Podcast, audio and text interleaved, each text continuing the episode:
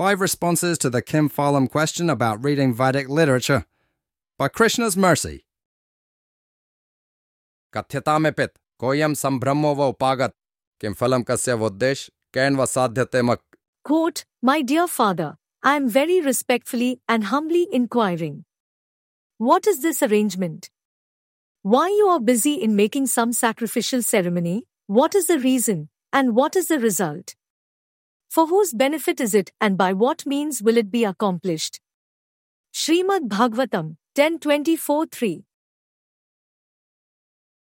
The first Govardhan Puja took place as the result of a series of questions, from a child no less, directed towards the father who happened to be an important figure within the community. The child was setting up the father in a kind way without revealing his intention.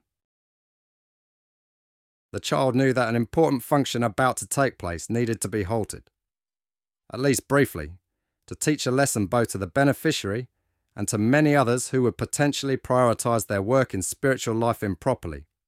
The pause button had to be pressed for this ritualistic function. The child wanted the father to direct the preparations elsewhere, to honour Govardhan Hill, which was dear to the cows. The Kim Phalam question was already answered. Whatever fruit was to be received from the Indra Yajna would be accounted for in this new worship, which had never been conducted before. The Kim Phalam question worked because Sri Krishna knew how to appropriately respond. Whatever Nanda Maharaj and others sought to gain by worshipping Indra could be accomplished by honouring Govardhan Hill, which proved to be non different from Krishna. The simple explanation is that devotional service, bhakti yoga, is like watering the roots of a tree of desires and rewards. There is nothing missing in the process, though the equivalence takes knowledge and experience to detect.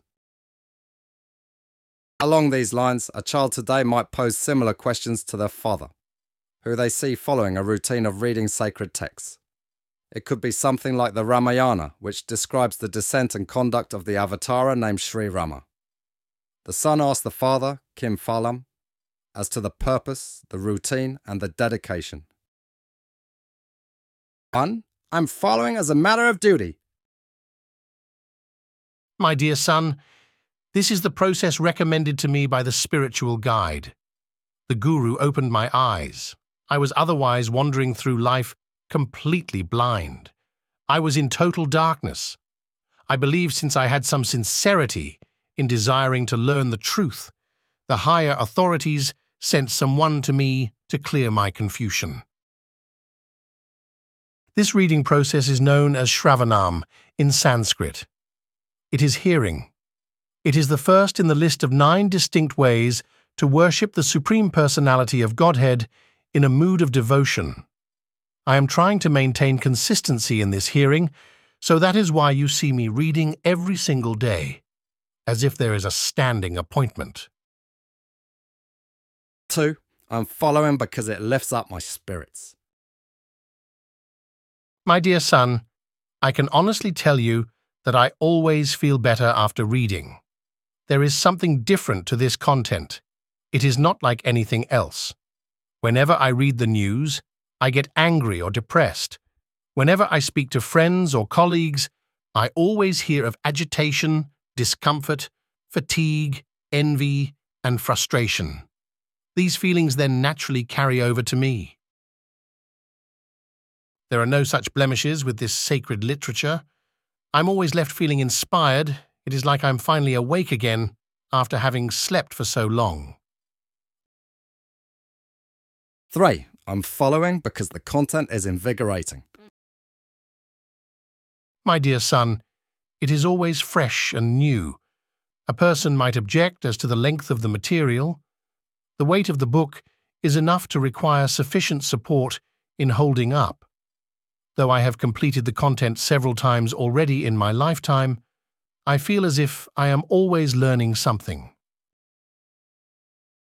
Try the same with any other kind of literature. Try to watch that same documentary over and over. The experience turns sour, the content becomes stale. There is a kind of diminishing return with each indulgence. Since the Supreme Lord is Navayauvanam, discourses about his transcendental glories, gunas, never grow old or tiring. At least not to me. 4. I'm following because I know it is good for me. My dear son, this routine is good for me. I am trying to improve myself. In the manner that a person visits the gym every day or takes a walk outside at the exact same time in the morning, this connection through hearing is for my overall benefit. This connection will actually benefit every person. Since it is not tied to a specific reward, limited to a specific time or circumstance, the appeal is broad. I can read at any time. I will always be benefited. The same holds true for every person, since the subject matter, the Supreme Lord, is the greatest well-wishing friend. 5. I am following because it makes me happy.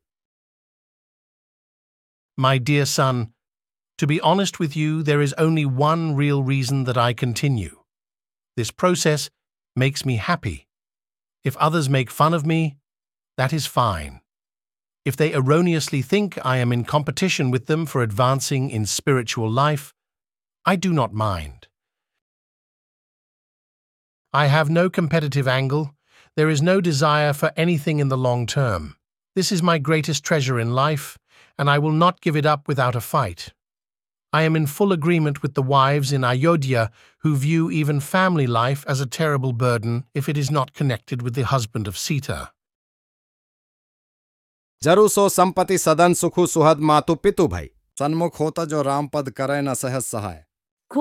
the wealth, home, happiness, well-wishers, mother, father, and brother which do not help in turning one's face towards Sri Rama's lotus feet should burn. Dohavali, 139. In closing, like in routine to proceed, every single day to read. First as recommendation took. Then growing attachment to book, immense pleasure to feel, with renewing appeal. That Sita and Rama have found, to that allegiance bound.